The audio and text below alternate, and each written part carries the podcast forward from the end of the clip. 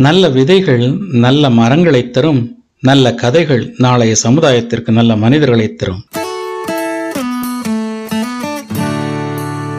வணக்கம் அன்பு நண்பர்களே. நீங்கள் கேட்டுக்கொண்டிருப்பது எம் எம் ஸ்டோரிஸ்.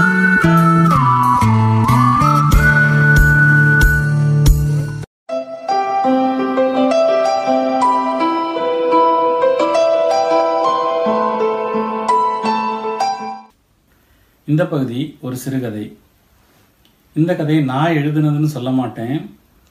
மூலக்கரு நான் எப்போவோ எங்கேயோ படித்த ஒரு கதையிலேருந்து நான் எடுத்துக்கிட்டு இன்னை காலத்துக்கு இன்றைய சூழ்நிலைக்கு தக்கவாறு நான் அதை மாற்றி அமைச்சு சொல்ல போகிறேன் இன்னைக்கு இன்றைய பொழுது நம்ம எல்லாருமே ஒரு பயமான சூழ்நிலையில் இருக்கோம். இந்த பயம் மனசில் இருக்கா? இல்லை இந்த பயம் வெளியிலிருந்து வருதா? அப்படிங்கிறத சொல்கிறதுக்கு தான் இந்த சின்ன கதை ஒன்று இப்போ கதைக்கு போவோம். பாலன் ஒரு பள்ளிக்கூட மாணவன் அவன் இருக்கிறது வந்து ஒரு அப்பார்ட்மெண்ட்டு அவனை சேர்ந்து நிறைய பையன்களும் பொண்ணுங்களும் நிறைய பேர் அந்த அப்பார்ட்மெண்ட்டில் இருக்காங்க. எல்லாருமே வந்து பள்ளிக்கூடத்துக்கு போயிட்டு வந்த நேரம் போக மாலை நேரத்தில் கூடி விளையாடுறது அவங்களோட பழக்கம். இப்போ விளையாடுறதுன்னா அவங்களுக்கு வந்து மொபைல் வச்சு விளையாடுறது வீடியோ கேம் விளையாடுறது இதெல்லாம் அவங்களுக்கு பிடிக்காது. வெளியில் போய் இயற்கையோடு விளையாடுறது தான் அவங்களுக்கு பிடிக்கும். அப்போ அந்த அப்பார்ட்மெண்ட்டுக்கு பக்கத்தில் அவங்களுக்கு ஒரு சின்ன ஓடை ஒன்று இருக்குது அந்த ஓடை ஓரத்தில் மரங்கள் நிறைய இருக்குது இப்படி இயற்கை சூழலில் ஓடி விளையாடுறது தான் அவங்களுக்கு பிடிக்கும். சில நேரங்களில் மரங்களில் ஏறி பழங்கள் சாப்பிட்றது. இந்த மாதிரி அந்த அப்பார்ட்மெண்ட்டில் இருக்க எல்லாருமே வந்து எல்லா குழந்தைகளுமே வந்து கூடி வெளியில் போய் விளையாடுறது தான் பழக்கம். இதே நேரத்தில் பாலனுக்கு வீட்டில் அவங்களுக்கு ஒரு பாட்டி இருக்காங்க. சில நாட்கள் பாலனோட பாட்டி பாலனை தூங்க வைக்கிறதுக்காக கதை சொல்கிறது வழக்கம். அப்படி ஒரு நாள் அந்த பாட்டி பாலனுக்கு ஒரு கதை சொன்னாங்க. அந்த கதை என்னன்னா ஒரு வேதாளம் விக்ரமாதித்தன் மேலே ஏறிக்குது. அப்போ அந்த விக்ரமாதித்தனை விட்டு அந்த வேதாளம் இறங்கணும்னா வேதாளம் கேட்குற கேள்விக்கு விக்ரமாதித்தன் சரியான பதில் சொல்லணும். விக்ரமாதித்தன் முயற்சி பண்ணுறான் அது கேட்குற கேள்விக்கு முதல் தடவை கேட்குற கேள்விக்கு அவன் தப்பான விடை சொல்கிறான் விக்ர வேதாளம் இறங்கலை.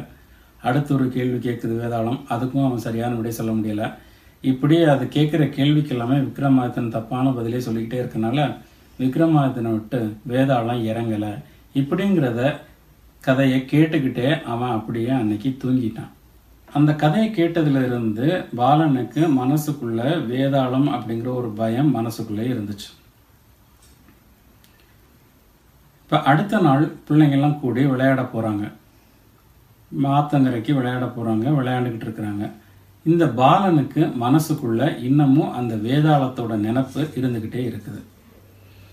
இந்த வேதாளம் ஒருவேளை த ஒருவேளை தன்னை வந்து பிடிச்சிக்கிச்சுன்னா நம்ம என்ன செய்கிறது அப்படின்னா அது கேட்குற கேள்விக்கு நாம் எப்படி பதில் சொல்லுவோம்?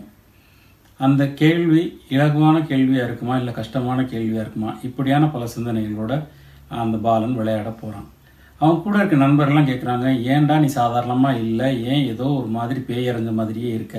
அப்படிலாம் கேட்குறாங்க இவன் இருந்தாலும் அதை எதுவும் வெளியில் சொல்லிக்காமல் இல்லை வாங்க விளையாடுவோம் விளையாடுவோம்னு சொல்லிட்டு போகிறான் இப்படி விளையாண்டுக்கிட்டு இருக்கிறாங்க.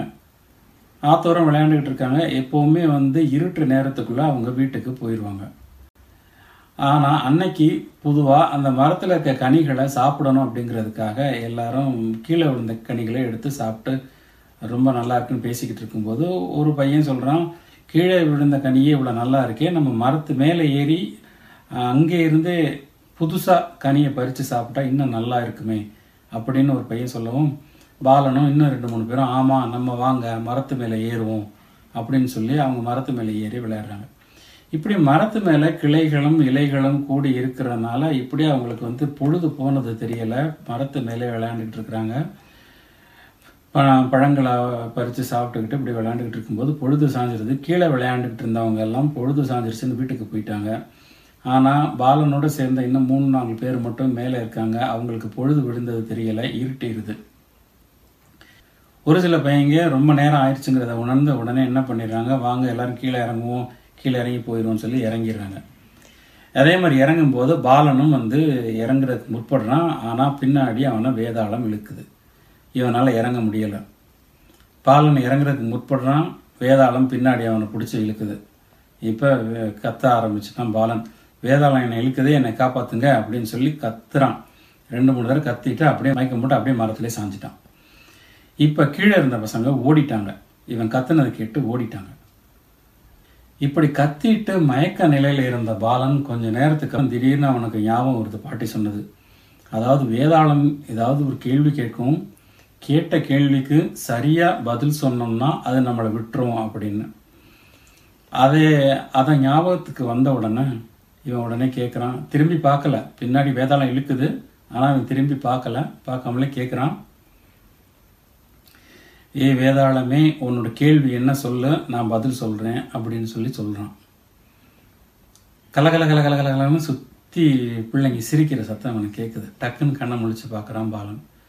முழிச்சு பார்க்கும்போது இவன் கூட விளையாண்டுக்கிட்டு இருந்த பிள்ளைங்க எல்லாமே சுற்றி நிற்கிறாங்க சிரிக்கிறாங்க. இவன் ஒரு படுக்கையில் இருக்கிறான். அப்புறம் எந்திரிச்சு உட்காடுறான் பாலன். இந்த உட்கார்ந்ததுக்கப்புறம் என்ன ஆச்சு என்னன்னு கேட்குறான் அப்போ பிள்ளைங்கள்லாம் சொல்கிறாங்க இந்த மாதிரி நீ மரத்தில் ஏறி இறங்கும்போது வேதாளம் உன்னை இழுக்குதுன்னு சொல்லி கத்துனேன் உன்னை எப்படி காப்பாற்றுறதுன்னு எங்களுக்கு தெரியலை. அதனால் நான் வேகமாக நாங்கள் வந்து உங்கள் அப்பா கிட்ட சொன்னோம்.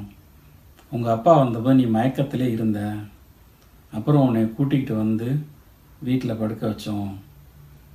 ஆனால் உண்மையிலேயே நீ மரத்தில் இருக்கும்போது வேதாளம் உன்னை பிடிச்சிருக்கல. நீ இறங்கும்போது உன்னோட சட்டை பின்னாடி ஒரு கிளையில மாட்டி உன் நீ இறங்குறத அந்த கிளை தடுத்து நிறுத்தினதுனால உன்னால் இறங்க முடியலை. இதுதான் நடந்தது. அப்படின்னு சொல்லி கூடியிருந்தவங்கெல்லாம் கைதட்டி சிரிக்கவும்.